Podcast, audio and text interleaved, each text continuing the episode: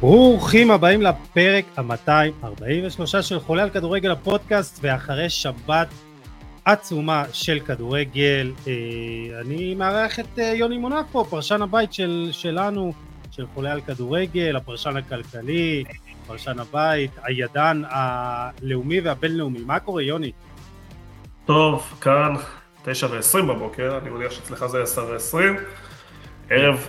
גדול של כדורגל עם הפתעות, שערים מדהימים, רגעים שנזכור. באמת היה ערב איכותי מאוד של כדורגל. יאללה יוסקי, בוא נתחיל. כן, לציין שגם גיל קנל הוצא לו להשתתף בפרק, אבל הוא חזר למילואים, שיהיה בריא ושישמור עליו, ושמכאן אנחנו שולחים את באמת את הברכות שלנו לחיילי המילואים העיקרים שלנו, שיחזרו לשלום לביתם, ובעזרת השם גם החטופים, ונחזור לדבר רק על כדורגל ורק על דברים טובים. אבל כמו שאמרתי, יוני, היה לנו באמת שבת מטורפת, וזה התחיל גם שוטה כזה צהריים, ככה משחקים נחמדים, אבל אתה יודע, בשבע התחיל לך אינטר רומא, ושבע וחצי יש לך במקביל גם בייר לברקוזן נגד ביירן מינכן, וריאל מדריד ג'ירונה, זה כאילו שני משחקים של מקום ראשון שני, בשמונה יש לך בכל זאת בית"ר ירושלים הוא מקום שני, אבל אה, עדיין אה, משחק גדול בינה לבין מכבי חיפה. עכשיו אתה בתור אוהד ריאל מדריד, אני יודע ב- לאן הלב שלך הלך ומה בחרת לראות, אבל אני, תקשיב, פתחתי שני מסכים במחשב, ביירן ובייר וריאל ג'ירונה, ובטלפון בשמונה שמתי ביתר מכבי חיפה. וואלה, להיט, להיט, כאילו הצלחתי גם להבין מה קרה בכל משחק. אבל להגיד לך שאולי מהמונדיאל לא התרגשתי ככה, אני חושב ששעה לפני המשחק של ריאל כבר כתבתי לחברים בקבוצה שממש יום מרגש ומלא כדורגל איכותי, באמת שלא זוכר יום כזה ששתי משחקי עונה במקביל, אני גם חושב שמשחקים שהבטיחו הרבה וקיימו, באמת נהניתי מאוד אתמול לראות כדורגל, וישר אמרנו בוא נקליט, וחבל שגיל לא פה, אבל זה מה יש. לא, לא, אני חושב שהוא בכוונה עושה, כי די, אינטר כבר בורחת ליובה גם אחרי הניצחון במשחק עונה, במחזור הקודם, אבל גיל אתה בליבנו תמיד, והייתי שמח גם לאמת אותו עם כמה דלפים שלו מ... לפני איזה חודשיים על רובי קין, אבל עוד נדבר על זה. בכל מקרה, מה שאני אגיד לך, ומה שיצאתי כאילו גם במשהו שמשותף לכל המשחקים הללו, אבל אולי במיוחד למשחקים של גרמניה וספרד, זה שא', מי שבמקום הראשון בספרד, בגרמניה ובישראל, ראויה להיות במקום הראשון, ובאמת משחקת את הכדורגל הכי טוב, הכי איכותי, ומגיע לה. ומה שבאמת מיוחד למשחק של ביירן ובייר, ולמשחק של ריאל מדריד וג'ירונה, שתוכנית המשחק של אנצ'לוטי ושל צ'אבי אלונסו היו די דומות, די ללכת אחורה, בלוק יחסית נמוך, קומפקטי, ולצאת, אתה יודע, לוותר על כדור, ולצאת למתפרצות. עכשיו, עוד נדבר על כל משחק בנפרד, אבל אם אנצ'לוטי די רגיל לעשות את זה, אותי הפתיע והפתיע את כולם, שגם צ'אבי אלונסו בחר לעשות את זה במשחק בית, וכמובן זה גם ריאל עירכה בסנטיאגו ברנבאו, אבל גם צ'אבי אלונסו בחר לוותר על הכדור,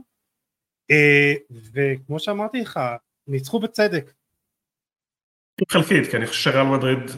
פשוט זה כוח האנרציה של המשחק, פתחה את המשחק בתוך דקה שלישית מהלך ענק של ויניסוס, אבל המהלך הגיע... אני יודע, אבל לפני שתשלים, כאילו, אנצ'לוטי הוא לא מאמן שמקדש את החזקת הכדור, ואין לו בעיה גם במשחקי בית, גם מול יריבות אולי שוות אליו או פחות אה, איכותיות ממנו, אין לו בעיה, כאילו קחו את הכדור, אנחנו נסתדר עם הכישרון, כן. עם המהירות והכל. כן, בדיוק, אבל חשוב להגיד שבסופו של דבר ריאל מדריד מבטאת את הפילוסופיה שלה, לתת את הכדורים לשחקנים הכי טובים בעולם במקומות שהם אוהבים לקבל אותם. אז הגול הראשון של ריאל, הוא קיבל אותו בצד שמאל מול כל ההגנה, מול כל קווי ההגנה, כל הקבוצה מסודרת, הוא פשוט עשה מהלך מטורף של חיתוך למרכז וכדור ל... זה לא חיבורים, אבל זה ממש למשולש, כלומר, זה ממש לזווית, שמאוד קשה לשוער להגיע, וגם נתן מלא עוצמה בכדור, הוא פתח את כל המשחק ואפשר לריאל לחזור אחורה רגועה יותר, גם עם יתרון לטבלה וגם עם יתרון של תוצאה. אני חושב שדיברו הרבה על, על המגן הימני של חירון לפני המשחק, דיברו עליו בהקשר של סיטי, דיברו עליו yeah. בהקשר של ריאל מדריד, ואני כל הזמן אמרתי לך, דני קרבחל, הוא המגן הימני הטוב בעולם, בטח שהוא בכושר, בטח שהוא אוכל נכון. ועכשיו הוא הבלם השמאלי, אמצע שמאל היה טוב בעולם. אני לא יודע אם הבלם הטוב בעולם, יש לו בעיה גדולה מאוד במשחק הגובה, שראינו שבוע לפני מול אתלטיקו, הרבה שחקנים נמוכים לריאל מדריד, אני חושב שאבל דני, באמת, דני וצ'ואנמי, מי בכלל חלם שיהיה כזה צמד בלמים, דרך אגב צ'ואנמי, דיברנו על זה שאולי מאכזב בקישור האחורי, בטח בכל הנושא של דחיפת הכדור קדימה, ותיאום שלו עם הקישור, ומה יהיה הקישור, אני חושב בתור בלם, הוא מוכיח שהוא רוט קלאס ברמה גבוהה מאוד, כל היכולות הגלתיות שלו, הן מדהימות, גם הכוח, גם הפיזיות, גם החוכמת משחק, גם הקריאת משחק, אפילו פס הראשון שלו מאחורה, הוא יותר רגוע, מאשר שהוא באמצע תחת לחץ, אני חושב שלא מדברים על זה מספיק, ריאל מדריד בלי ארבעה בלמים, בלי השוער הראשון שלה, בלי השוער שהגיע להיות השוער הראשון שלה, שהחזר מאוד, הוכיחה עליונות ברורה על קבוצה חזקה וטובה מאוד, ואני חושב שדווקא אנחנו מדברים על סגנון ושיטה וכדומה, לפעמים יכולת של שתי שחקנים, כלומר ויניסיוס מול קווטו, זה לא היה, איאן קווטו, זה לא היה בכלל כוחות, הוא עשה לו בית ספר לאורך כל המשחק, גם בשערים, גם בבישול של השער השני, גם בבישול של השער השני. אתה יודע, בסוף האיכות ניצחה, והאיכות שיש לריאל בחלק הקדמי. ולכן אני רוצה, לכן אני אמרתי שאני מסכים חלקית, כי אני חושב שהמשחק של ריאל הוכרע על ידי השחקנים הגדולים. אנחנו יודעים שג'וד קצת פצוע, ראינו אתמול תופס את הזה, אבל עדיין עשה שני מהלכים. טוב, הגול השלישי הוא, תקרא לזה דחיקה, היה במקום הנכון, זה נכון. כן, אבל אתה יודע... כולם, גם רונלדו וכולם, בסופו של דבר אתה צריך לדעת איפה לעמוד, אבל עזוב, בוא, בוא, בוא. הגול השני, הוא מגיע בדיוק מהמיקום שלו במגרש, שזה היעלום, שמאפשר לו לברוח בזמן הנכון בין הבלמים, תיזול מצוין של ויניסיוס, ואני חושב שאם הייתי יותר כותרת לריאל מדריד, אז הכוכבים הגדולים, במקום הנכון, בתיאום הנכון, ועם המון המון חברות ועזרה הדדית, דרך אגב פרגונים גדולים בין הכוכבים בטוויטר, פדה עם הצהרות שהוא מאוהב בקרוס והוא לומד ממנו הכל, וג'וד עם פרגון אדיר ללוקה וגם לקרוס, ואני חושב שזה ה-די אן איי של ריאל מדריד, להגיע למשחקים הגדולים, קח סקופ, שבוע הבא, שעה שתיים בויאקנו, יהיה לריאל מאוד מאוד קשה, שלוש שעון ישראל, שתיים שעון פה, מאוד קשה לנצח, אתה תראה, שזה לא יהיה דומה, כלומר שריאל תגיע למשחק הזה, בגלל זה אם תגיד לי עכשיו ליגה סגורה, לא, יהיה משחקים קשים בהמשך, וריאל מדריד לא מגיעה למשחקים האלה כמו שצריך, לכן הליגה בספרד למרות הניצחון פתוחה לגמרי. כן, אז אתה יודע, כמובן שהיו פערי איכות, וראינו את זה גם במצ'אפ מול של ויניסיוס ויאנקוטו, ובכל זאת אני באמת חושב ש, אתה יודע, אני ראיתי את קווי הדמיון הללו בין המשחקים, אתה יודע, מה שאני יוצא בסופו של דבר עם המסקנה זה שהמוליכות בישראל, בספרד ובגרמניה, מוליכות בצדק, וכל אחת עשתה את הדרך שלה, ואנחנו נדבר באמת על הדרך של כל אחת בנפרד. לפני שנתחיל ככה פר משחק או פר ליגה, אז רוצה להזכיר לכל מי שמאזין לנו בספוטיפיי, אפל, לדרג אותנו, חולל כדורגל הפודקאסט, זה מאוד חשוב לנו, ולמי שראו אותנו בערוץ היוטיוב של חולל כדורגל, להירשם לערוץ, וכמובן גם לעקוב אחרי חולל כדורגל בכל הפלטפורמות, פייסבוק, טלגרם, טוויטר, אינסטגרם, טיק טוק, מה שכחתי, כמובן את אתר המגזין שלנו, חולל כדורגל, כדורגל נקודה קום, שיוני מונף אמנם לא נמצא שם, אבל רוחו, תמיד אתה נמצא, הכנסתי אותך שבוע שעבר, על הכתבה עם... מסטונטו. כן, כן. באמת, זה לא פרק על כדורגל דרום אמריקאי, אבל אני ממליץ לכולם, אחרי חוליאן אלוורס, שדיברנו עליו עוד לפני כולם, ואחרי שדיברנו על אנסו, לפני הרבה כולם, אמרתי לך במשחק הראשון של אנסו, שיש פה משהו מיוחד, ואקשברי, שכבר שם מוכר לכולם, עושה הרושם, שהילד הקטן הזה, אני לא זוכר שחקן בריבה, אולי מאז סביולה, בגיל שש עשרה הוא משחק, בכל כך הרבה ביטחון, כל כך הרבה איכות, כמעט כל הגיעה שלו בכדור קורה איזשהו קסם, אני לא יודע מה יקרה עכשיו שצ'ברי וסולארי יחזרו מהנבחרת האולימפית, אבל יוסי, יש פה משהו, באמת, שאפילו הפתיע אותי, כלומר, שחקן ברמה אולי עולמית, כבר עשיתי עוקבים אחריו שתדע, אני לא אתפלא אם הוא יגיע מהר מאוד לאנגליה, אני חושב חבל, עצוב, כאילו צריך לפחות כמה שנים לשחק, אבל לא זוכר כזה שחקן, נגיד שעשרה וחצי הוא שחק כל כך הרבה איכות בריבר פלייט, שזה מועדון של צעירים. אז זהו, אז למי שלא מחובר, אז פרנקו מסטונטנו, הוא הפך בשבוע שעבר לכובש הצעיר ביותר בהיסטוריה של ריבר, גיל שש עשרה וזה מאה ושבעים ימים, ושבר את השיא של חביר סביולה, שש עשרה ו-שלוש מאות ימים, משהו כזה, ובאמת כתבתי אליו, ויש לו באמת סיפור מעניין, בן אדם היה אחד השחקני הטניס הטובים בארגנטינה בגיל אחת עשרה, ובגיל שתים עשרה בערך הוא מגיע ל- לריבר, מאוד מחזיקים ממנו קשר התקפי רגל שמאל, כמובן שיש קשר למצי, הוא משחק עם מספר שלושים, ויש לו את הקעקוע של גמר המונדיאל, הוא מודה למסי על זה, והוא אומר שזה בגללו יש לו את הקעקוע,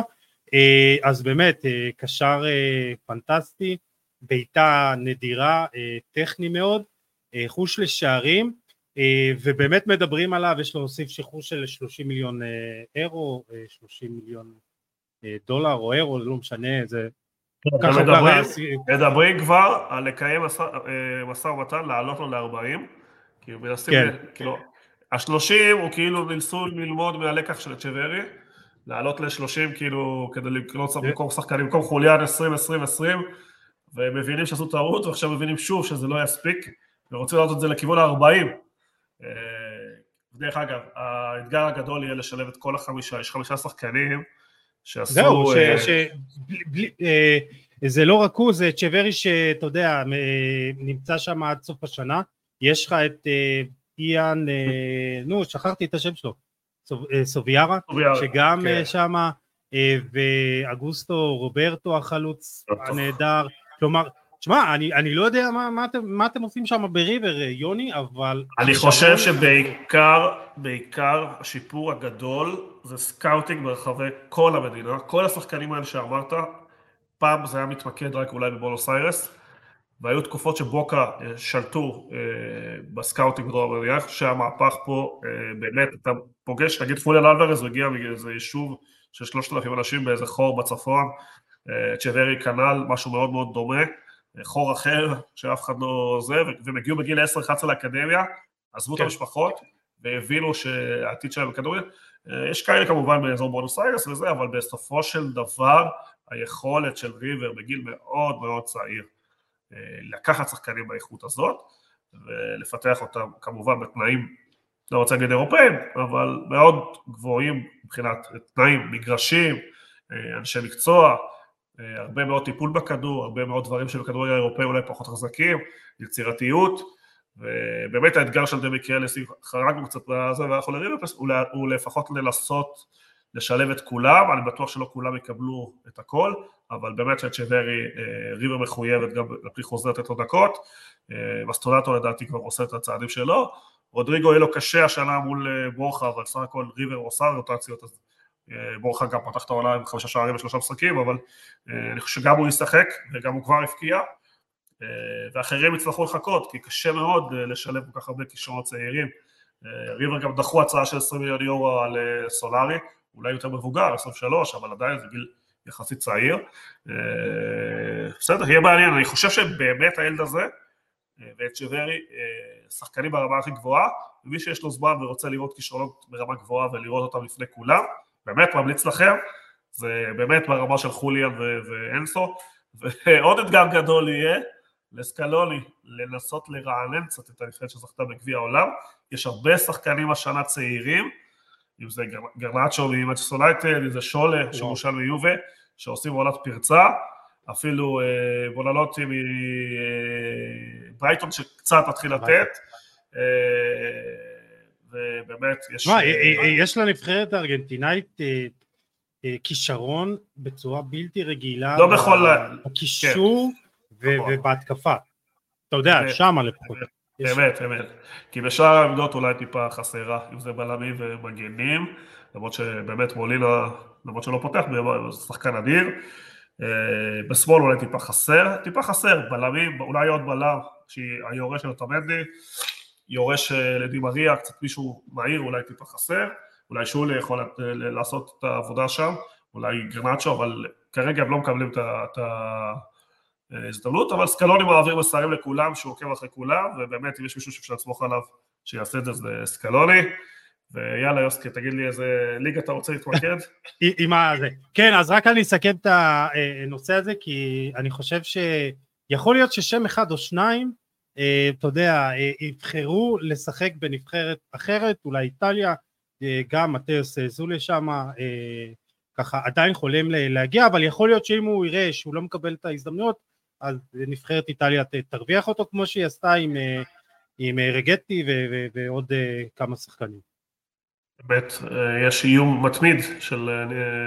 של האיטלקים על אפילו רשימה מאוד גדולה, ואפילו גם לפני ספרד, יש תחרות בין ארגנטינה לספרד על חלק מהשחקנים. גרנצ'ו לא היה בבונוס איירס, לדעתי, על גיל שבע עשרה שמונה עשרה, אם כן זה היה ביקורים, הוא גדל בספרד. כן. אבל כרגע שמות, יש הרבה שחקנים שנאמנים לפני ארגנטינה, אז אני לא יודע, אבל ברור שמסלול קריירה יכול להוביל החלטות כאלה ואחרים. היחידי שאני חושב שסירב לארגנטינה היה ריינה, שדורטמונד שעכשיו מנסה לשקף את היכולת שלו, שבסוף, זו אחת הנבחרות שהכי כיף לשחק בהם, מבחינת אווירה וקהל. אני הסתובבתי קצת לא מעט במונדיאלים, להרבה מאוד נבחרות אין מספיק קהל אמיתי שתומך בהם, חוץ ממשחקי בית, בסדר שזה לא שקף. שאחת החוויות הגדולות שיש לשחקנים לשחק בנבחרת ארגנטינה, אני חושב שהיום הרבה אנשים מבינים את זה, וגם זה ממתג אותם בתור כוכבים אמיתיים, כוכבים לשחקי כדורגל. טוב, אז העתיד שלכם ורוד, יוני. אה, ואולי גם, ואולי גם, האהבה של מסי גרמה לשחקנים, אתה יודע, ללכת לקבוצה. אבל באמת זה דיון מעניין, לאיפה שחקנים, חלק, חלק יבחרו להיות בעתיד. טוב, אנחנו נמשיך בכל מקרה לעקוב אחרי חולה על כדורגל, גם אם אין לי ברירה, גם אם הייתי זה, יוני תמיד שולח, תראה אותו, והוא, וזה, שמה, אז אני סומך עליך, יוני, שתחזיר אותי למסלול. בכל מקרה, עם מה נתחיל? בואו נתחיל דווקא עם ישראל, יאללה, למה לא? לא דיברנו על זה, מספיק. מכבי תל אביב, מה שאותי באופן אישי כל כך מפליא, זה השינוי של ה-מאה ושמונים מעלות בין הקבוצה שפתחה את העונה, והייתה נראית טוב מאוד, לבין הקבוצה שאנחנו רואים עכשיו. גם מבחינה מקצועית, גם מבחינת אנרגיות, מבחינה מנטלית, ואפילו אווירה בחדר הלבשה. פרימו פרסם אתמול שש שחקנים בכירים ישראלים מלינים ובאים בביקורת להנהלה על החיזוק הישראלי שהגיע בינואר, ואתה אומר לעצמך, בונה, זה לא, זה לא קבוצה בריאה, ויש לך איזה שלושים ואחד שחקנים, אני לא טועה, בסגל. זה מזכיר לי צ'לסי של שנה שעברה, שיונתן כהן לא מתלבש בכלל, ועוד, אתה יודע, שחקנים כמו דוידה שעד עכשיו לא קיבל הזדמנויות, יש לך את גולסה בחוץ, יש לך, אתה יכול להרכיב אחד זה רק ממי שלא מתלבש, זה פשוט מטורף. ומכבי תל אביב עמדה פער של עשר נקודות, ועכשיו כאילו הפער שתי נקודות של מכבי חיפה, שהיא נראית פשוט עוצמתית, איכותית, עמוקה, שגם אם יש לך שלוש, שלושה, ארבעה פצועים, שחקנים אחרים באים ועושים את העבודה בצורה בלתי רגילה, ועיבדה את שרי בחורף עכשיו, שמע, וואלה, נראית בדרך הבטוחה. טוב, נתחיל מכבי תל אביב דווקא, אבל אני כשנסע מילסון לאליפות אירופה, כתבתי, כולם דיברו על שאליפות סגורה, אני אמרתי לה, בלעדיו יהיה להם קשה מאוד, ואתם תראו שהם יתעקו. אני חושב שהרבה בעיות במכבי תל אביב, שירשו אותם, האנשים שמנהלים את הקבוצה הזאת בשנה שעברה, בדוגמה זה שאף שחקן אגף כבר שנתיים, שלוש, באיכות, ומילסון היחידי שיכול בעצם לפתוח את המשחק תחת בונקרים, זה שערוריה מקצועית. עכשיו, אמרת שמות כמו גולסה, הם שחקנים שהם לא ברמה קרובה, לשחקנים מובילים בליגת העל, כלומר, אם אני היום משחד גולסה באר שבע, אפילו שלוקחת תמיד שחקנים, הוא לא יכול לתרום להם. יונתן כהן לא נראה טוב, כבר כמה שאתה יודע, כמה שאני אוהב אותו ואת המשפחה, הוא לא נראה טוב כבר כמה שנים, הוא לא מצליח לתרום להם. באמת שיש יותר מדי שחקנים, ניר ביטון בתור בלם, אני חושב שבכלל זה שערורייה, הוא לא מספיק טוב לשחק. לוקאסן לא היה צריך להיות במכבי תל אביב בשום דרך, או, או, או. יש הרבה מאוד שחקנים במכבי תל אביב, שהם בינוניים מאוד, עם משכורות מאוד מאוד גבוהות. אני גם לא כל כך מחזיק מהרכש שהם עשו עכשיו, אני לא מתלהב, אני לא מרז שלמה, שהוא מאוד טוב עם הכדור, הוא באמת שחקן טוב מאוד עם הכדור, אבל הוא בלם לא מספיק איכותי, הוא אולי ליד זר ברמה גבוהה, שאין להם הקמתם כרגע, הוא יכול לבוא לידי ביטוי, גם יונס מלדה, זה לא שחקן שהביא מספרים לאורך הקריירה, הוא לא הביא מספרים בארץ, הוא לא הביא מספרים בבלגיה, הוא עוד שחקן, הוא לא שחקן, הוא שחקן משלים, יש פה יותר מדי שחקנים, בחוזים גבוהים, שהם לא שחקנים מובילים, ונקנו בהרבה מאוד כסף, אני חושב קמתם להם איבדה את הדרך מאז שקרויף עזב, אני לא מתפלא שהם נתקעים כל הזמן, אני לא מתפלא שמערך פשוט של הגנה סגורה, מכבי לא מצליחה למצוא את הקצב ואת האיכות כדי לפרוץ אותה, אני לא מאשים אותה מאמן דרך אגב, אני חושב שיש בעיות בסגל, כמעט בכל העמדות, גם בהגנה, מרכז ההגנה שמאוד חשוב, גם במשחק האגפים שמאוד חשוב לפתוח משחקים מול קבוצה תחתית, ואם נלך מכבי חיפה, אנחנו נראה שיש להם פתרונות כמעט לכל דבר. חיפה זה סיפור אחר לגמרי, זה כמעט סגל שונה לחלוטין, מאה ושמונים מעלות, כמעט כל השחקנים הבכירים. מכבי חיפה עזבו, רק בודדים נשארו, זה דין דוד ופיירו, שמאוד מבקרים אותו, אבל בסופו של דבר נותן תפוקות גדולות. תשמע, אני מופתע רק מהמהירות שהמהפך הזה קרה, אני לא זוכר דבר כזה שמינוס עשר, לפלוס שתיים, בחודש וחצי. אז זהו, אני, אני באמת חייב להבין שעזוב, מילסון זה שחקן אחד. זה לא יכול להיות ששחקן אחד, עד כמה שהוא יכול, שהוא יהיה משמעותי. אבל אין, אין, אין, אין, אין פתרונות כמעט בסגל. חוץ מדוידה שיכל אולי לתת את שום משהו, אבל הוא לא ברמה הזאת. אין שחקנים מהירים בסגל. יש את רביבו שהוא מגיע מאוד מאוד מאחור, אה, בתור מגן. אין. ויש לך בלמים באמת ברמה נמוכה, יוסי. באמת ברמה נמוכה. מכבי תל אביב. חיפה עם סק, שון, ברח לי השם של הקרואטיה שהתחיל חלש, שימית, כולם, כולם, קודם כל גם יש להם יתרון פיזי מאוד גדול, ויש להם יתרון גובה מאוד גדול, תראה כמה גולים נותנים עדיין יחיד, דיברנו שלוש שבוע המון על התרגלים, אנחנו רואים היום בדברים יותר בסיסיים של הרמות ותקיפות של אזורים מסוימים, הם נותנים שוב ושוב ושוב, כולל משחק העונה, שהוכרע בדקה השנייה, כלומר היתרון הושג בזכות זה, חייב לדבר על דגו, על הצעירים שהוא שילב, בוא נגיד ככה, קיוף בעונה טובה, אפילו שוער שהגיע, הוא לא בסדר, כאילו אפילו אתה מבין, אבל ראינו את איכות, ראינו את חלילי, שאני חושב ששחקן שלא גדל פה, מה זה רוני רוזנטל, בכוח, עוצמה, יציאה במקום,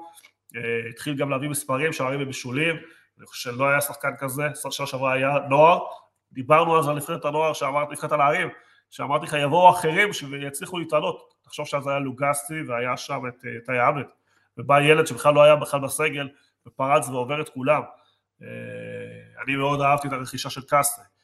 שאמרתי לך, שזלזלו בו, אמרתי לך, זה ילד שהוא השחקן הכי טוב בשנתון, זה ילד שלא גדל בירושלים, אולי עשרים שלושים שנה, הוא ועדי יונה, לא היה שחקנים כאלה, המון שנים בירושלים, אז התענתן אולי, לא גדלו כישרונות כאלה. ותראה, כמעט כל מי שמגיע, יוסי, איך אתה רואה שהקבוצה בריאה? כל מי שמגיע, ישר נכנס ותורם. אם זה תומר חמד, אם זה מי בכלל שהגיע מקצה הספסל. אגב, כמות הפציעות מכבי חיפה גדולה מאוד, וכולם עוזרים, ואנשים שוכחים, שם מלחם בכלל, כנראה לא יכול לשחק. באמת, המון יצירתיות של המאמן. חזיזה כבר פצוע שנתיים וחצי. יש... יש הרבה דברים שקרו שאתה יכול להשתמש בהם כתירוצים, אבל... אפילו קני סייף שזלזלו בו ולא כל כך העריכו אותו בארץ, מגלה היום שהוא, אם היה ישראלי ולא בוחר יוספת, הוא שחקן ברמה של נבחרת ישראל, נכון שהוא שחק בארצות הברית בבחירות שלו, אבל מבחינת יכולת הוא באמת שם, וכמעט כל שחקן בסגל תורם הרבה מאוד, יכול להיות שליאור רפאלוב באונצי, אני חושב שליאור רפאלוב באמת,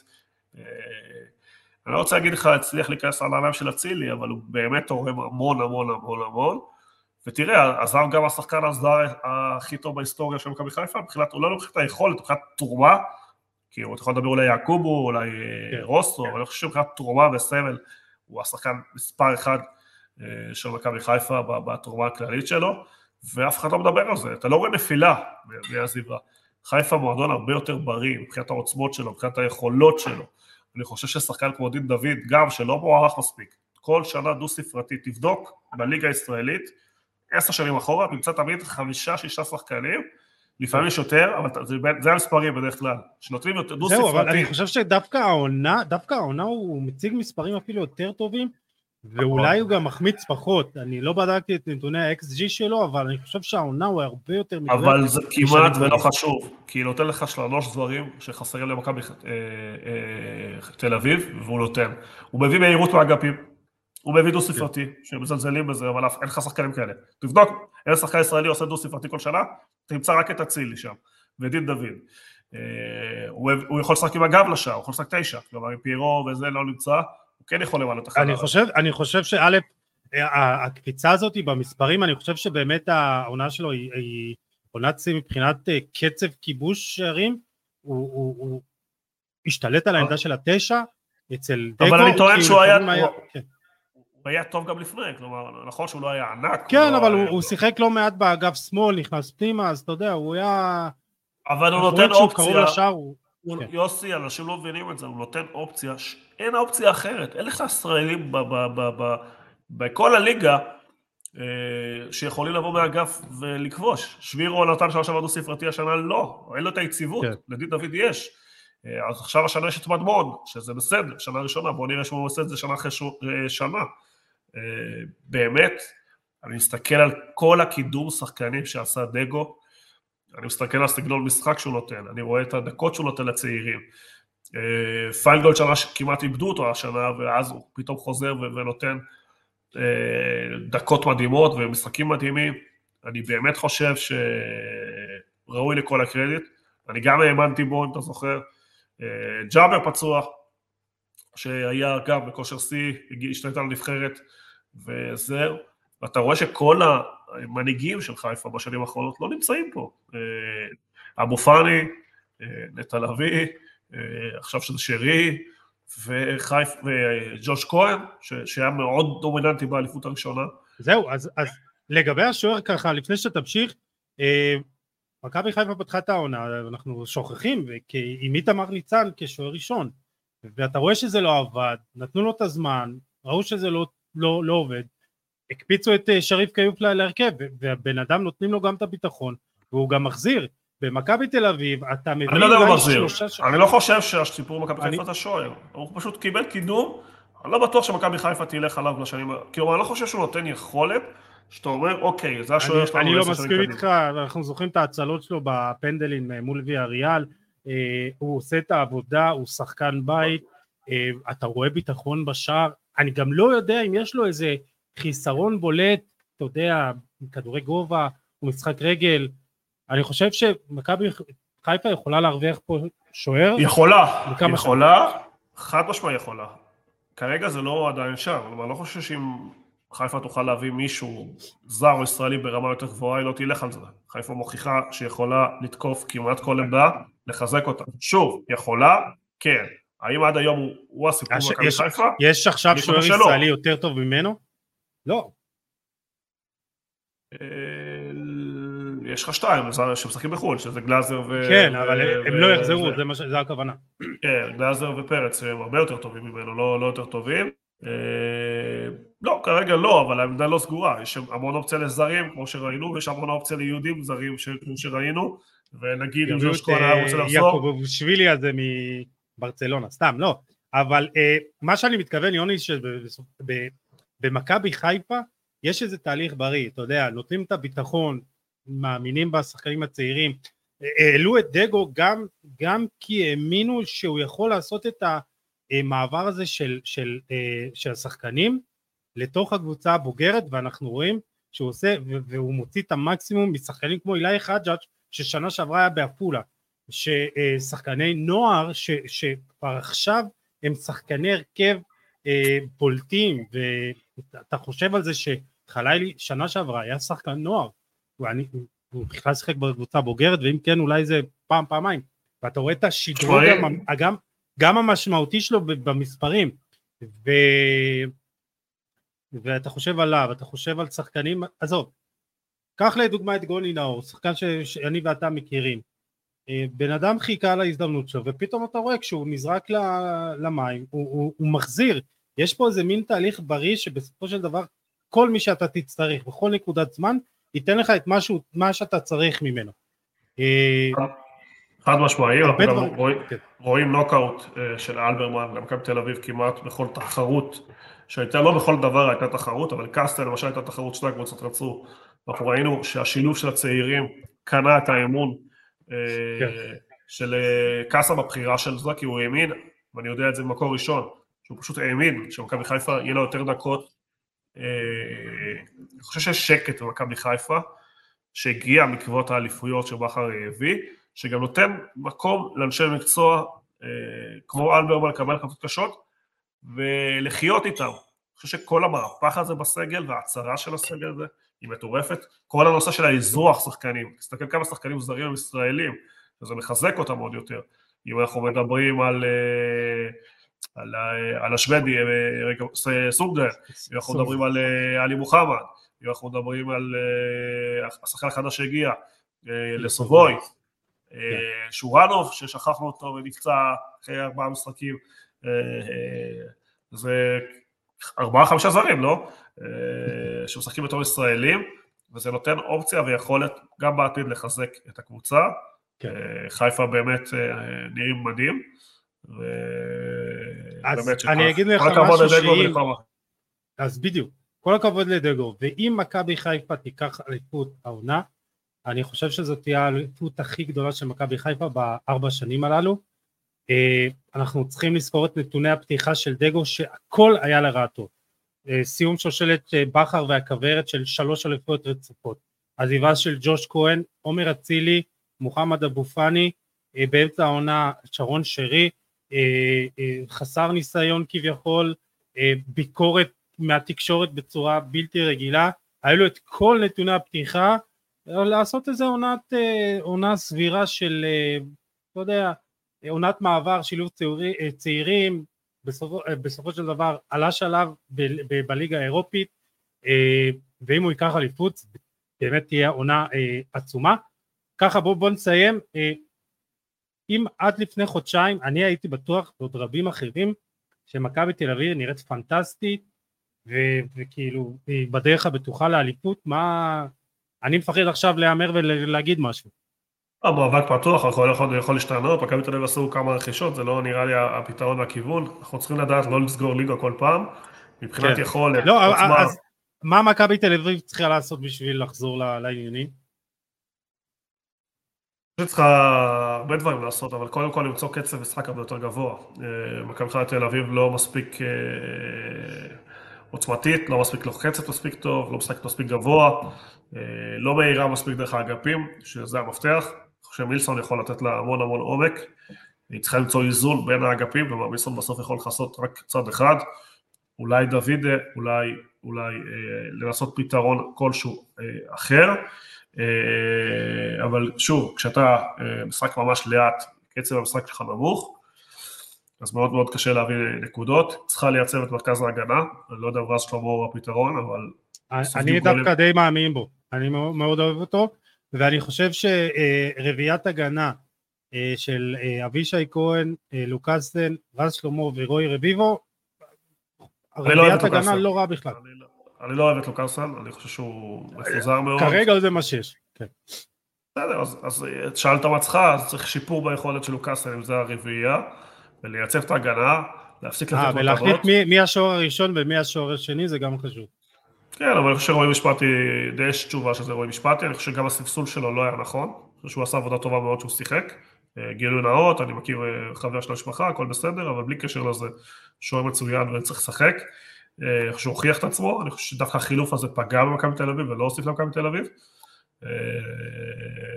כל הנושא הזה של השוער הזר. אז מלכתחילה, אבל זה לא הבעיה, אבל זה לא הבעיה, זה כן, כי בסופו של, אתה מדבר על סדרי עדיפויות, אתה מדבר על קבלת החלטות ניהוליות מקצועיות, אם יש לך שוער שאתה חושב שהוא טוב, למה להביא לך שוער זר? שמן הסתם אתה מביא שוער זר, אתה תהיה חייב לתת לו שחק, תביא לך עוד בלם, תביא לך שחקן קו, תחזק את הקבוצה איפה שאתה צריך, ולא לא איפה שאתה צריך. אגב, גם הפציעות החוזרות ראשונות של סבורית, כי הוא באמת שהוא משחק, הוא, הוא רמה מעל כולה בהגנה, אולי, אולי זה יכול להיות פתרון. אני חושב שגם אלטסקה בגרסה הזאת, גם הקודמת, הוא לא היה פתרון לסיום שחקן הרכב קבוע במכבי תל אביב. יותר מדי בעיות, גולסה, החוזה שלו היה בכלל מיותר, הרבה שחקנים גם נתקעים ולא חוזרים, אני כן הייתי רוצה לראות את קרצן ויותר משחק ויותר דומיננטי, כל הקטע עם הספסול של דן ביטר שהיה בקושי מצוין, לא כל כך הבנתי אותו, מכבי תל אביב איבדה את הכיוון, היא יכולה לחזור ולתת תחרות, אבל מבחינת איכות, אגב, לא הייתי מתבייש לסנסל את זהבי שכבר חודשיים לא פוגע, מדברים על זה. אנחנו, אנחנו לא, לא נגיד, לא נשתמש בקיצורי שמות, ראשי תיבות כמו אנשי תקשורת ב- בישראל, כי אני חושב שזה פשוט ביזם, אבל בסדר, אפשר להעביר, אתה יודע, אם הוא יכול לעלות מהספסל, אני חושב שזה גם אולי צריך לבוא ממנו, שצריך קצת לשנות, ויש לך עכשיו את תורג'מן לשים, יש לך את מלדה, יש לך את מילסון, בגה ודוידה, אז אפשר, אפשר גם לעשות שינויים, אתה יודע, אני לא מאלה שחותכים עכשיו, צריך, לה, אתה יודע, לא לתת לשחק, אבל כל מה שצריך שנות.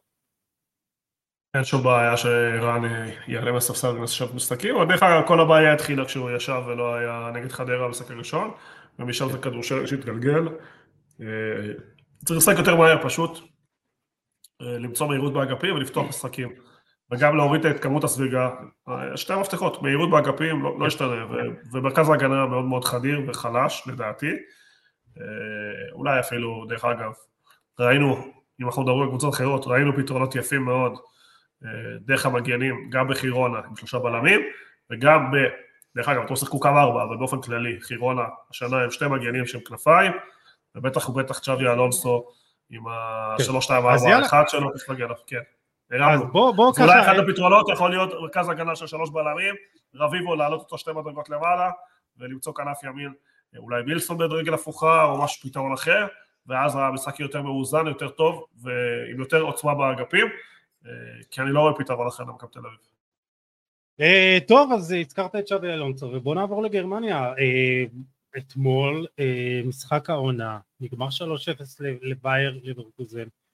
ואני חושב שיותר מכל דבר אחר,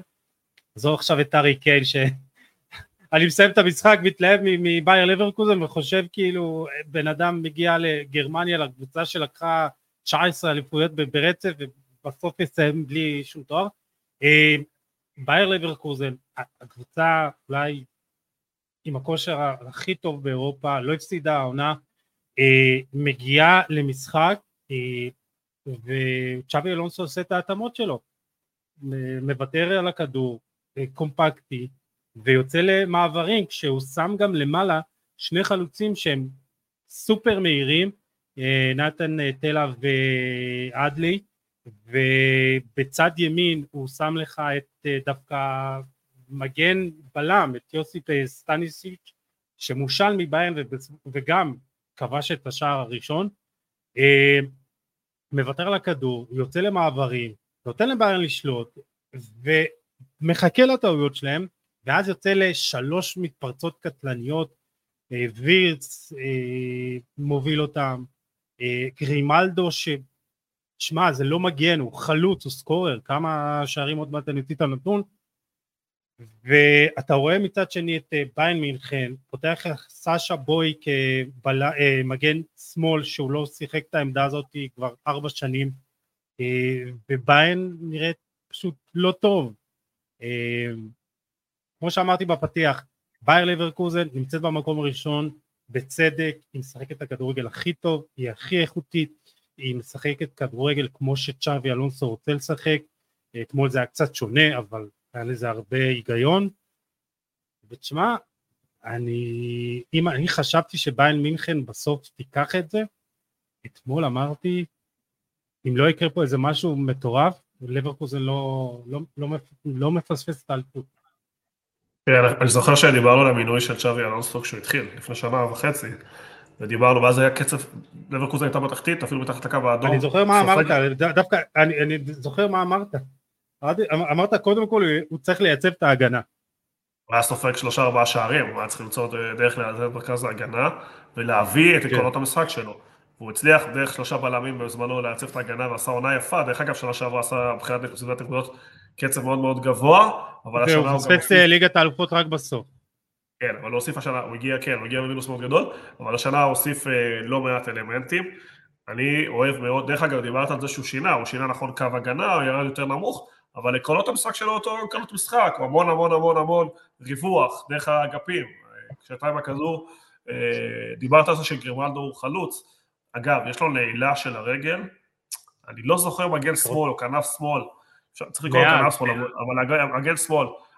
אני רוצה לדעת כמה דברים. קודם כל, גם בבנפיקה, תמיד אמרתי שהוא אחד המגנים השמאליים הכי טובים בעולם, אני לא מבין איך אף אחד לא...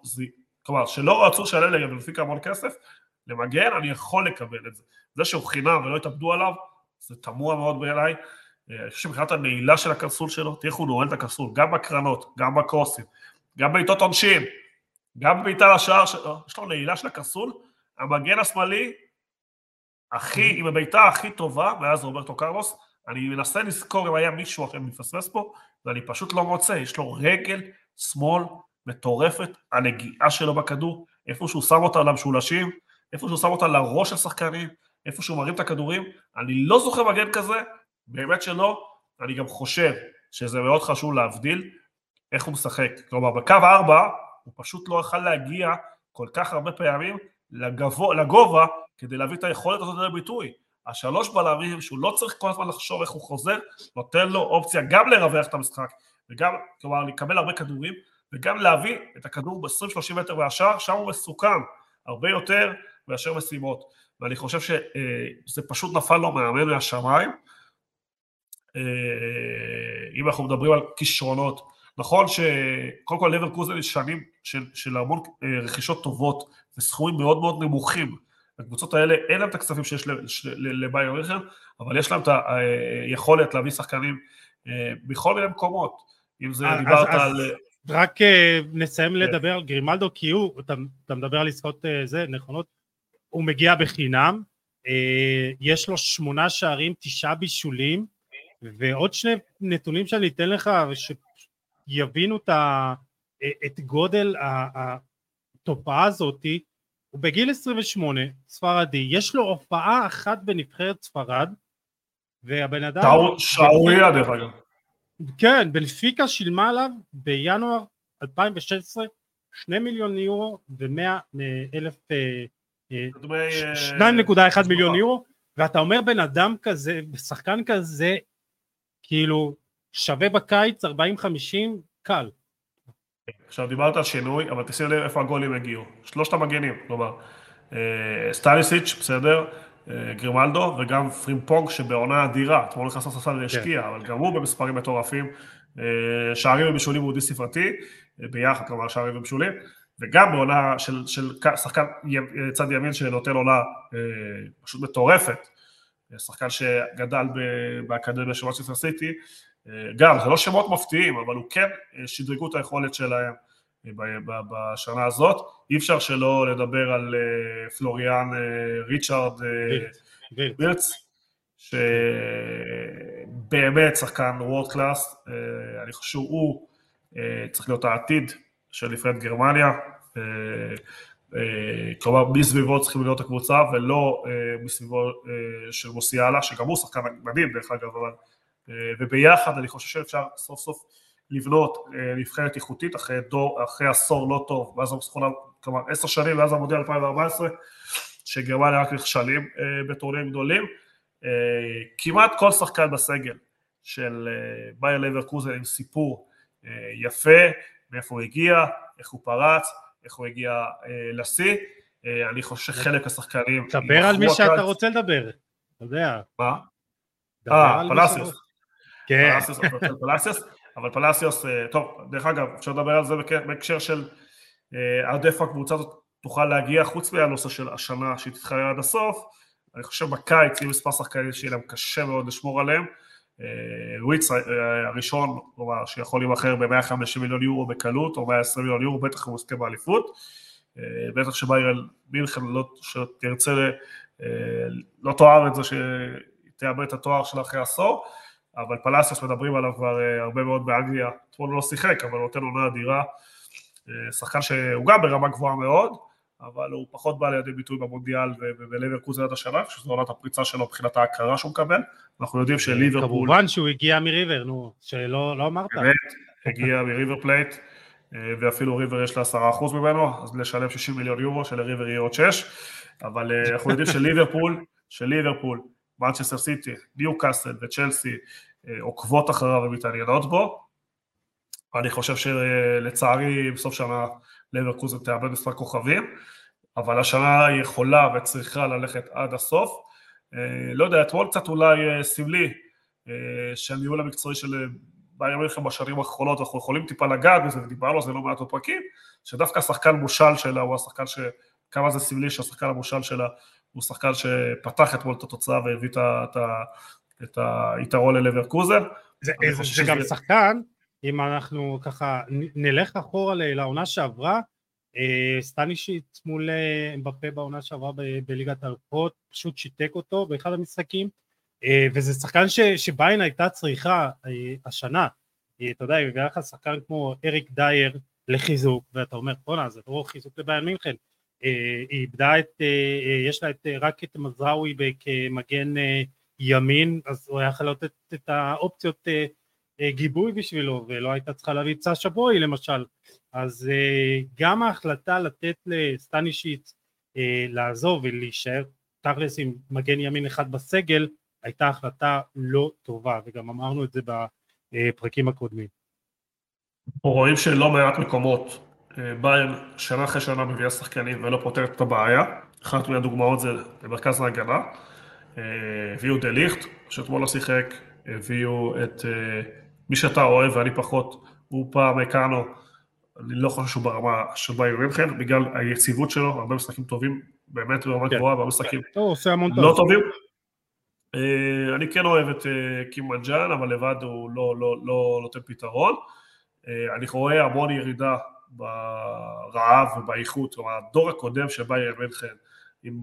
מולר ומולר האיכותי, נויר ובואטנג ורובן וריברי ולבנדובסקי, אלה שחקנים שכל משחק נתנו את המאה אחוז, את הלחץ הגבוה, את העוצמות, את הרעות, ואנחנו רואים היום שחקנים טובים, נחמדים, אבל זה לא אותה ביירן מינכן עוצמתית, חזקה, מובילה ברמה הטקטית והטכנית, תמיד ביירן מינכן הם מאמנים שהביאו יצירתיות וגאונות, ודרך אגב, העשור הזה נבנה הרבה על פאפ, מזלזלים בעבודה שלו, אבל כל השחקנים האלה התחילו ובנו אחרי המהפכה של פאפ שרצו לעשרה, נכון שלפניו גם הוא הגיע חטראבל, אבל השחקנים, הסגל, זה מה שפאפ בנה, ואנחנו רואים שהיום כל השחקנים החדשים האלה, גם שנה שעברה הם זכו באליפות, די בצורה מקרית, דורטמונד איבדו המון המון נקודות בסוף, דווקא השנה, ביירן מינכן נקודות, בקצב מאוד מאוד גבוה, פשוט לברקוזן מפרקים את הליגה. אז עד כמה זה גבוה, לברקוזן עושה את הפתיחת עונה השלישית הטובה בהיסטוריה, אחרי עשרים עשרים ואחת מחזורים,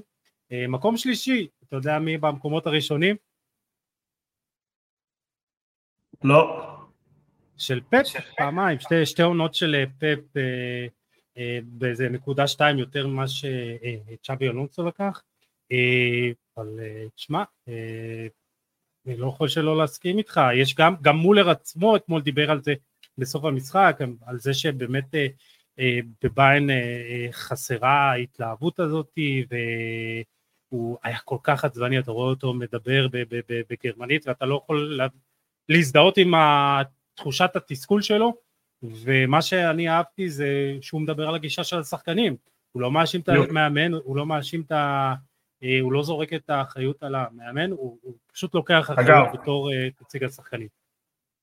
אגב, הכי קל ללכת על המאמנים כל הזמן, אבל ביירן הפכה להיות בית קברות למאמנים. לא, לא, אבל זה לא שטוחל פה לא נקי מטעויות, ביירן לא נראה טוב.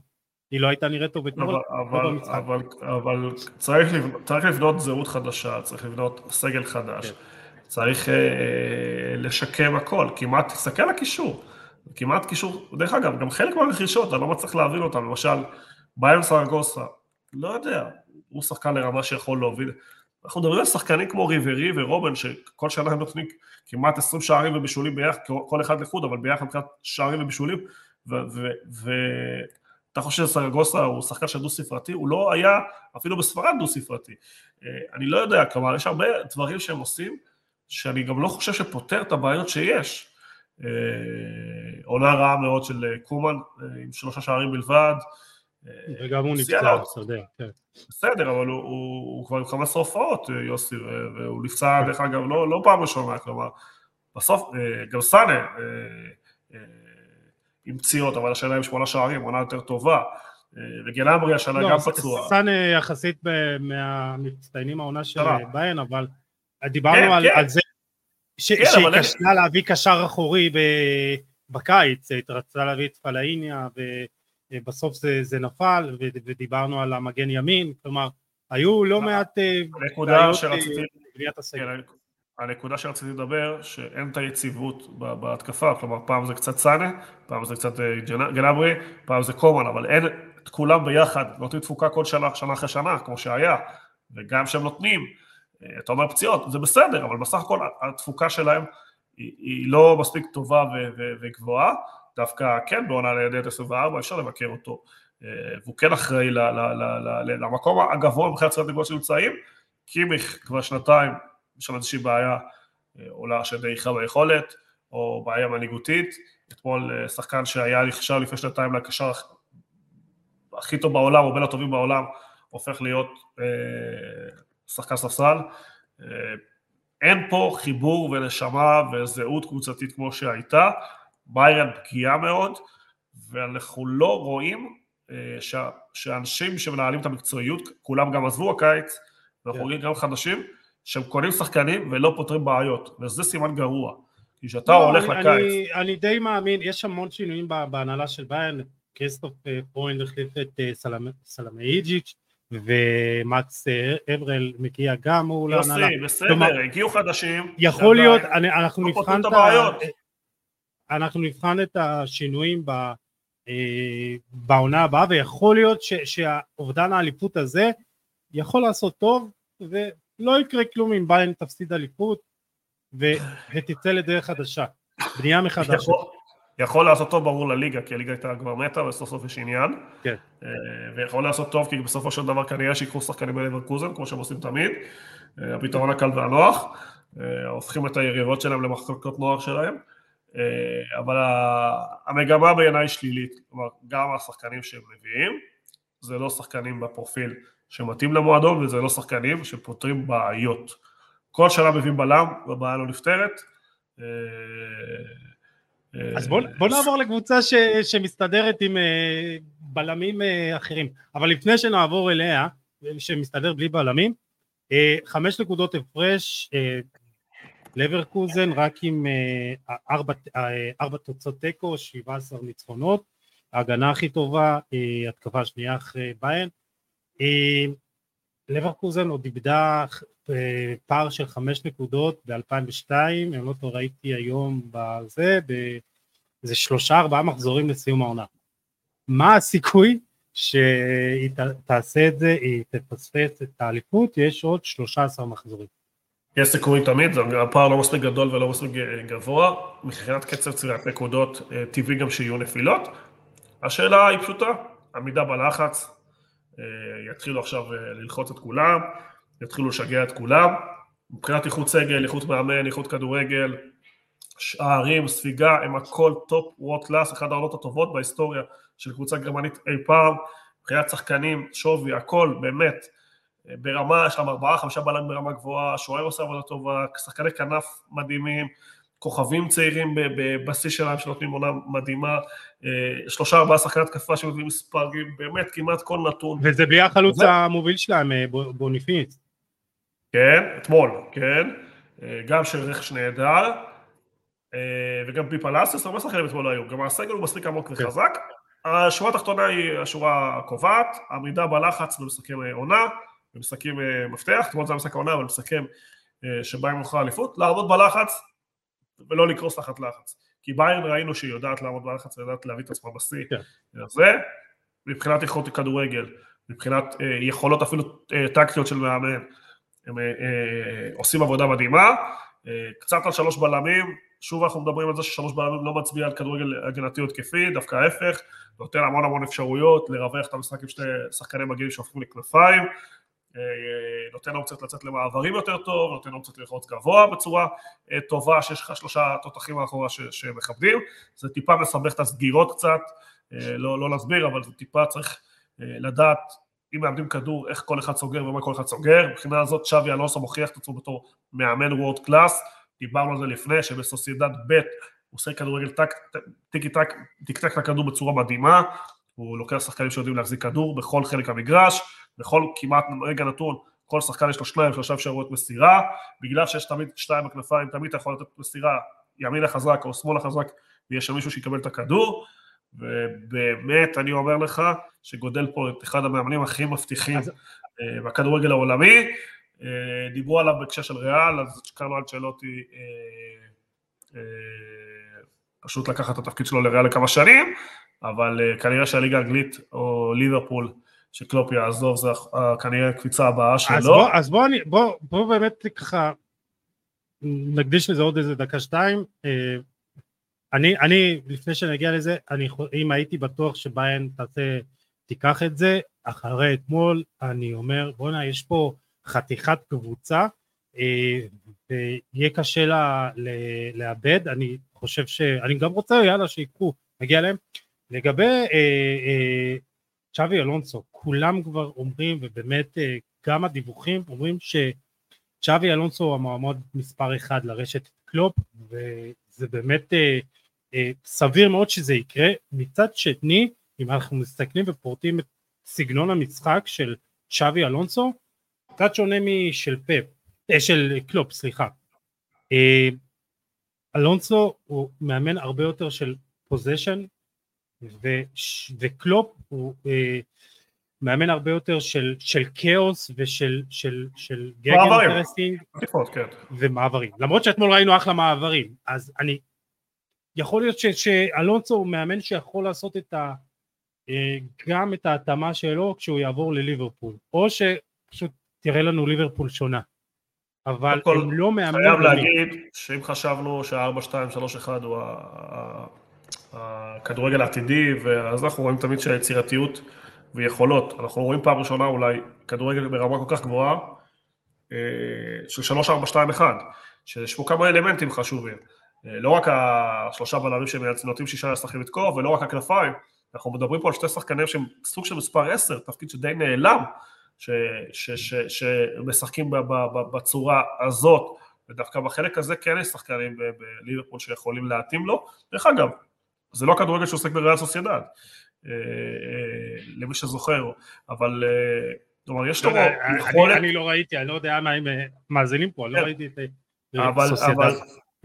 אבל זו קבוצה שהחזיקה הרבה בכדור, ששיחקה מרגל לרגל, של לחצה גבוה, זה היה מאוד דומה לברצלונה או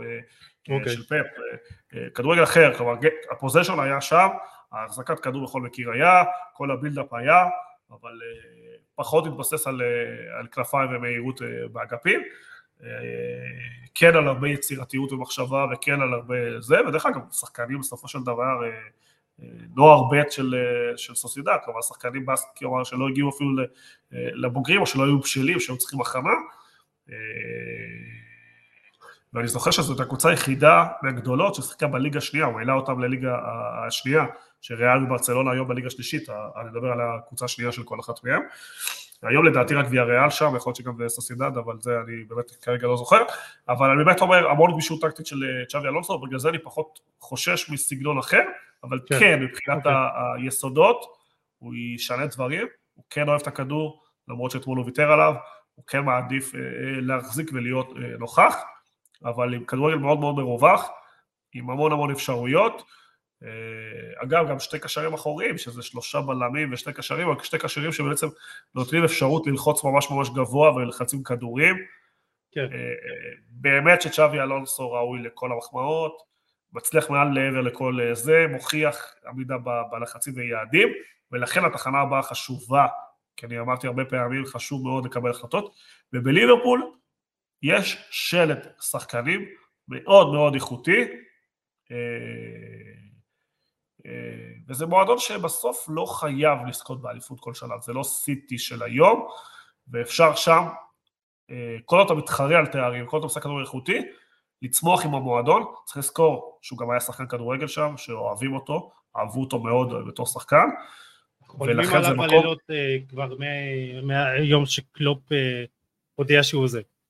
לכן זה נראה מקום הנכון עבורו, אבל כרגע הוא צריך להשלים את המשימה, אני חושב שחשוב לכל מי שאוהב כדורגל, שהליגה הזאת תיפתח קצת, לרענן, אז אני, אתה זוכר, אמרתי שאולי לייפציג תהיה זו שלו ולא דורטמונד, בסוף הגיעה מישהי אחרת, שתיים רבים השלושה לוקח, ובאמת, אני חושב שזו חוויה, הרבה אנשים שעוקבים, שומעים את הפודקאסט, אוהבים כדורגל, ותמיד הולכים לקבוצות הרגילות, דרך אגב, הם רצים גם באירופה, הם רצים גם בגביע, בכל, בכל המקומות, אולי זה טיפה יפגע בהם. שזה, שזה, כן, בדיוק, שזה יכול קצת לפגוע בהם, מבחינת... עם כל ההיסטוריה והנברקוזן וזה, זה יכול טיפה, רק עניין של עמידה בלחץ עכשיו, יוסי, לא שום דבר אחר, זה כבר לא יהיה כדורגל. איך הם מגיבים גם לניצחונות, וכל הבאז הזה, כרגע עד פה הם עשו עבודה נהדרת, אבל שמגיע הלחץ של מאי, אפריל-מאי, שם בסוף לוקחים את התארים, וכל הניסיון וכל התקשורת אפילו, בלויה על זה שבא ימלין לכם עושה את זה בסוף, זה עדיין לא אומר כלום, החמש הזה זה לא, החמש אפס זה לא הרבה, זה לא משהו שראינו יותר בישראל זה נמחק, הכל פתוח. פער כפול נמחק, אבל נקודה אחרונה, ממליץ לכולם, אולי אני גם אעלה את זה יותר מאוחר, לראות את הרעיון של צ'אבי אלונסו בסיום המשחק, באנגלית כמובן, וכל כך כיף לראות אותו, מסביר טקטית מה קרה ומה היה, ומה שהוא מדבר, הוא אומר, שלטנו אה, אה, בזמן הנכון, מתי ללחוץ, מתי לחכות, מתי אה, שיהיה את הכדור, אה, ומתי שלא יהיה לנו את הכדור, וזה נקודה שצריך צריך, אה, להתעכב עליה קצת, להגיד אותה רק, היום הכדורגל צריך להיות מקוון, כלומר, לא רק החזקה בכדור, לא רק אה, אה, אה, מעברים, ואתמול ראינו את, את, שבייר לברקוזן יודעת גם לשחק כדורגל שונה, ראינו את זה גם אה, מארגנטינה במונדיאל, אבל עזוב. טוב, בואו נתקדם, יוני, אה, נסיים אה, עם מה שהתחלנו קצת יותר לדבר עליו, את אה, ריאל מדריד שלך, ואתמול, אה, שמע חגיגה, ארבע אפס, אה, וראינו פעם שנייה שג'ירונה כמה שהיא משחקת כדורגל מדהים, והיא, והיא, והיא כיפית, והיא... אה, קל להתלהב ממנה, כי היא קבוצה אה, צעירה, ולא, אה, לא, אין הרבה כוכבים מוכרים, ומשחקת כדורגל טוב, וההתקפה הכי טובה בליגה עד אתמול, ואתמול ראינו שזה לא באמת כוחות, ראינו שהכישרון של ריאל, ביציאה למעברים, איך שאפילו, ש, אה, כמובינגה לוקח כדור ופשוט מחליט, אני יוצא קדימה, לא משנה מה, לוקח את כל מי שאיתי, לוקח, יוצא קדימה עם הכדור, ראינו את הפעולה האישית של ויניסיוס בגול הראשון, את הבישול בגול השני, הכישרון ניצח אתמול, והיצירתיות שקרלו אנצ'לוטי אומר לשחקנים, יש לכם את האוקיי לעשות מה שאתם רוצים, איך שאתם רוצים, באותו נקודת זמן, ולא מכתיב אותם לשחק בצורה מסוימת. יש הרבה דברים שדיברנו עליהם בכל הפרקים, באו אתמול לידי ביטוי, אחד מהם זה יכולת לבוא למשחקים גדולים ולהופיע, כלומר, באו למשחק עונה מול קבוצה חזקה, איכותית, אולי לא שם גדול, אבל באמת, אני הייתי פה בחירונה, תקתקו את ברצלונה פה בהצגה מטורפת של כדורגל, אני חושב שגם השחקנים הגדולים הופיעו אתמול, אם זה ויניסיוס וג'וד, השחקנים המובילים של הקבוצה, הצהרה אגב מעניינת מאוד של קרלו אנצ'לוטי, שויניסיוס שחקן הכי טוב בעולם, וג'וד אחריו, והוא אחר כך המשיך עם עוד רשימה של כמה צעירים, שזה מעיד גם עליו,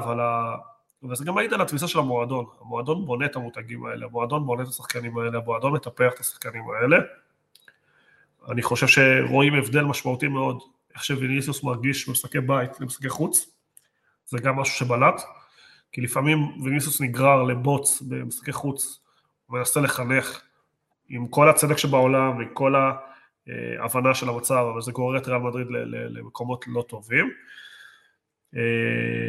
אני חושב שאתה מדבר פערי איכות, אבל בסוף, באמת, הצגה גדולה של ג'וד וזה, אני חושב שגם בבלמים, ביקרו הרבה את ריאל של אבי הבלמים, שבוע לפני עם כל הבאות בגובה, אני חושב, שוב עדיין אין, ארבעה בלמים זה משהו נדיר מאוד שנפצעים, נאצ'ו חוזר ליום שלישי בלייפציג, אבל ראינו צ'ואנמי, באמת דיברנו על זה בהתחלה, שהוא נותן יכולת גבוהה מאוד, סוף סוף של וורד קלאס בתור בלם. וסקס, לא מדברים עליו, שבוע שעבר ראיתי במשחק, עשה בית ספר לריקלמה, הוא גבר עליו בכל מאבק פיזי, אפילו כמה שהוא קטן, ובכל מאבק של אחד על אחד, ריקלמה יצא בהפסקה באתלטיקו, היה עשה משחק מדהים, הרבה מזלזלים בו, אני חושב שהוא מוכיח תמיד במשחקים גדולים, וגם אתמול, שהוא שחקן סגל מעולה, הוא פשוט משחק הרבה, כי דן היה פצוע הרבה בשנים האחרונות, אתמול בגלל שדן היה בלם, וזה עוד משהו, ש... משהו שמושש המועדון, שחקני בית, שאוהבים את המועדון, או נמצאים במועדון הרבה מאוד שנים, ואוהבים את המועדון. אני הייתי רוצה לראות את דיאז משחק יותר, שבוע שבוע היה הכי טוב. אני חושב שאין אוהד ריאל שלא רוצה לראות את זה קורה.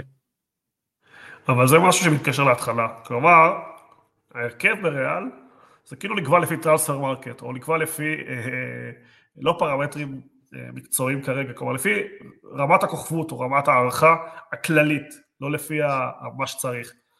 כלומר, זה שאתמול רודריגו כבש גול נפלא, ועשה משחק סביר, אבל רודריגו היה חלש מאוד באתלטיקו מדריד, ודיאז היה הכי טוב למגרש. אז זהו, אז אני אגיד לך מה,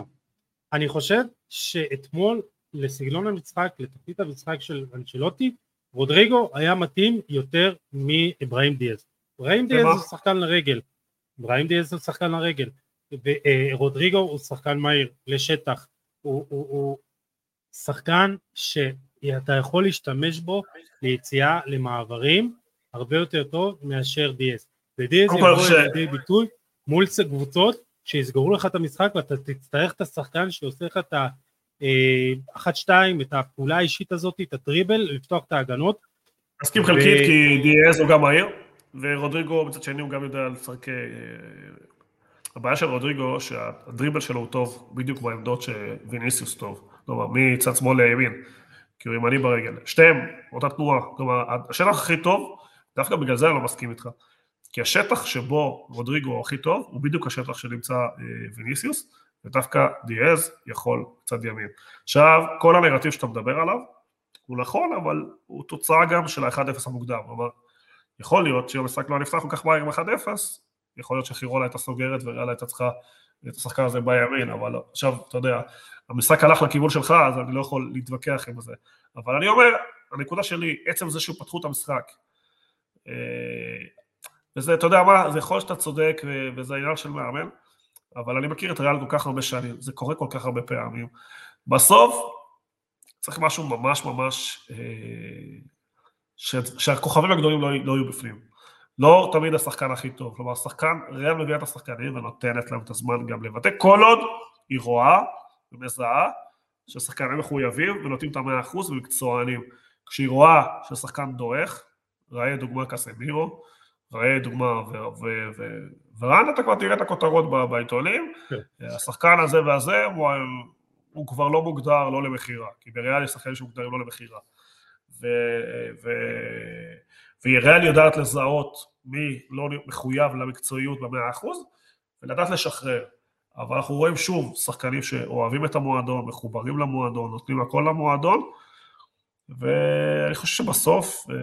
כל הזמן אומרים שלברצלונה יש סגנון, הכל בסדר. יש לנו סגנון מאוד יפה, ו-ארבע שלוש שלוש, והריווח, ופוזשן, והכל טוב. ריאל מדריד יש את הסגנון שלה, שהביא יותר הצלחות לאורך שנים, ומצא פתרון להתמודד מול מה שאנחנו קוראים פה קבוצות מדינה, כמו קטר, פריז סן ז'רמן, אמירויות עם סיטי, ובדרך של לקנות השחקנים הצעירים שמוכנים לקבל טיפה פחות שכר, עשרים, שלושים, ארבעים אחוז בערך פחות, אבל לעשות קריירה במועדון, שנותן להם את החשיפה, שהופך אותם לכוכבים. דיברתי איתך שג'וד בלינגהאם יהפוך לכוכב, אנחנו רואים שאדידס הכריזה עליו בתור מותג בלעדי של ג'וד גול, כן, אנחנו רואים ששרים לו כבר, אני לא זוכר, הייתי בברנבאו שבוע שעבר, ושאלתי חברים, שאני לא זוכר, שחקן שמקבל שיר ובמה, כל כך גדולים בברנבאו, בשלב כל כך מוקדם, שאומר שכל הברנבאו שר לו ומהיר לו ומחבק אותו ואוהב אותו, ושכל השחקנים, גם הוותיקים, נותנים לו את המקום שלו, את הבמה שלו, אם יש נקודות שחורות בריאל, זה שוב הבעיה, הנקודות הלבנה, עוד פנדל שהוחמץ, אני חושב שזה שישי העונה כבר, חוסה לו פעט לקורה, אתמול זה לא עלה בנקודות, אבל אני חושב שבהמשך, כשיש משחקי הכרעה, אתה יכול ללכת לשמינית גמר פנדל, לרבע גמר פנדלים, שמינית גמר, למשחק הזה, שאנחנו ראינו את שואנמי בועט מול דיבו לא טוב, ראינו את רודריגו מחמיץ בנבחרת ברזיל, אנחנו ראינו את ויניסיוס מחמיץ השנה, אנחנו ראינו את חוסלו, שזה אמור להיות יותר בטוח מחמיץ, ראינו את ג'וד מפקיע, אבל הוא בעט לאמצע כזה, והרבה אוהדים לא כל כך לא, לא רגועים לגבי זה, זה נקודה בעייתית אחת, הבעיה השנייה הבעייתית זה השוער, שאני רוצה להגיד לך שלונין, אני אף אחד לא מצליח להבין למה ג'וני קלפת שבחר את כל השחקנים האלה, האמין כל כך בקפה בגיל צעיר, הוא רצה להביא אותו בתקופת זידן, זידן התנגד, הוא לא רצה לפגוע בנאבס, הוא לא רצה, הוא לא רצה בכלל שגעו בנאבס, הוא לא רצה להביא אף אחד במקום נאבס, אבל קלפת מאוד האמין בו, ומאוד האמין בלונין ששילם עליו תשעה מיליון יורו, שלונין סוף סוף השנה הוכיח, קיבל גם את ההזדמנות, שמה ראו בו ומה מצאו בו, שיש לו משחק רגל מדהים, אבל היכולת שלו מול בגביה, מול אתלטיקו, מאוד מאוד מטרידה, שזה הולך להיות משחק הכרעה, בטח ובטח ליגת אלופות. הוא עשה שם שתיים, הוא עשה שם שתיים טעויות, מיוחד הגול השני, שאף שוער בעולם לא יכול לקבל את זה, בטח לא בריאל מדריד. ושוב, אני חייב להגיד שבליגה הוא עושה עבודה טובה, הוא מפתיע לטובה, הוא טוב מאוד, המשחק הרגל שלו מדהים, יש בעיה בגובה קצת, ויש בעיה במהירות של התגובות שלו, שראינו את זה בעיקר מול אתלטיקו מדריד, אגב פה קראו אותו על הגול השלישי, טוענים שהוא לא עמד נכון מול גריזמן, הוא לא סגר מה שצריך לסגור, הוא פתח לו את כל השאר, שוב זה משחק אחד חלש, אבל זה משחק חלש ומשחק הכרעה מול דרבי, ואני חושב שהוא הכשיל את ריאל מדריד למשחק הזה, כי ריאל הייתה צריכה לצלח את המשחק הזה, ואם אנחנו מסתכלים על ההמשך, נקודות תורפה, זה גם הפנדלים, גם השוער, אני מאמין שהבלמים יחזרו, רודיגר כך שבועיים, ועד שיחזרו שבוע הבא, וראינו שיש פתרונות בסגל, כלומר אפשר לסמוך על שואנמי, אבל אלה נקודות שיכולות לפגוע בריאל מדריד בהמשך. אז לגבי ההמשך, אבל עוד לפני כן, ג'וד בלינגהאם, באמת, אני פשוט נדהם כמה הבן אדם הזה, השחקן הזה הוא מגוון, הוא יכול לקבל כדור לרגל, לשטח, לעשות דריבל, לקדם את המשחק, לכבוש בנגיעה, בהצטרפות, לכבוש ברגל שמאל, לעבור את השוער, פשוט פנטסטי, ולדחוק את הכדורים האלה, ולהיות במיקום הנכון, לי מאוד חשוב לפרגן, הפרגון היומי לבלינגהאם, ולגבי ההמשך, הזכרת את לונין, ואני אקח אותך עוד פעם גם לבלמים, אני לא יודע אם אתה יודע, אולי מול אייפציג בליגת האלופות זה הספיק, אבל כשאתה אולי תתמודד מול פריס סן ז'רמן אולי, מול סיטי, מול ליברפול, לא, ליברפול, סליחה. רגע, רגע, אבל רגע, רגע, רגע, הלכת חודש קדימה, ועוד חודש קדימה כנראה יש שלושה בלמים אחרים, יהיה לך את נאצ'ו חוזר כבר ליום שלישי, כאן לא הודיע שהוא חוזר שלישי, רודיגר עוד שבועיים חוזר, וכנראה שמיליטאו יחזור בחודש הקרוב, הוא גם יתאמן, וכבר יש לך שואנמי ודני שהוכיחו את עצמם בצורה כזאת אחרת. אוקיי. עוד חודש זה כבר סגל אחר. אז אתה אומר לעבור את לייפציג בשלום, ואז עוד שלייפציג לא מגיע, יש לה את לואיס אופנדה, יש לה חלוץ פנטסטי, גם שש... כן, אבל היא לא... קבוצה שלא בעונה הכי טובה, היא חסית לעצמה, היא לא בצמרת הגבוהה, היא מקום ארבע חמש אתמול הפסידו גם במשחק. זה ריאל גם אוהבת את ליגת האלופות. אז לעבור את לייפציג בשלום, ואז אלוהים גדול. כן, גם נאצ'ו חוזר כבר, ליום שלישי, זה לא, ורודיגר חוזר עוד שבועיים.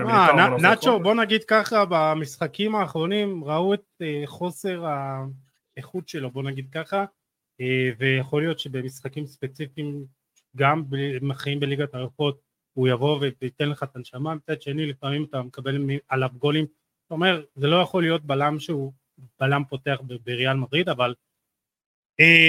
טוב, אז זאת אומרת, קיצור לעבור את לייפציג בשלום. כן, ואני לא בטוח שנאצ'ו השנה פחות טוב, אני חושב יותר טוב מאלבה השנה, זה לא מפתיע, כלומר, אני לא בטוח שהפציעה של אלבה לא שירתה את ריאל מדריד,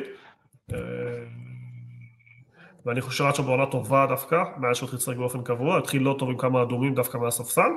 וצריך לזכור שנאצ'ו הבלם הרביעי, לא הראשון, פשוט קרה מה שקרה, ואני חושב שכולם שמחים שהוא חוזר לליגת אלופות, וגילינו שהתוכנית ב' שזה שואלמי אופציה חמישית ודני אופציה שישית, לא פחות טובות, זה קצת מוריד את העומק של הסגל, אבל באמת שעם החזרה של כולם לא אמורה להיות בעיה. טוב, בקיצור, זה נראה שאין כוח בעולם שיקח לריאל מדריד את האליפות, אני יודע שאתה אומר שזה מדם, אבל... לא, אני יופתע מאוד, אם ריאל או חירונה ינצחו שבוע הבא, חירונה בחוץ מול בילבאו, ריאל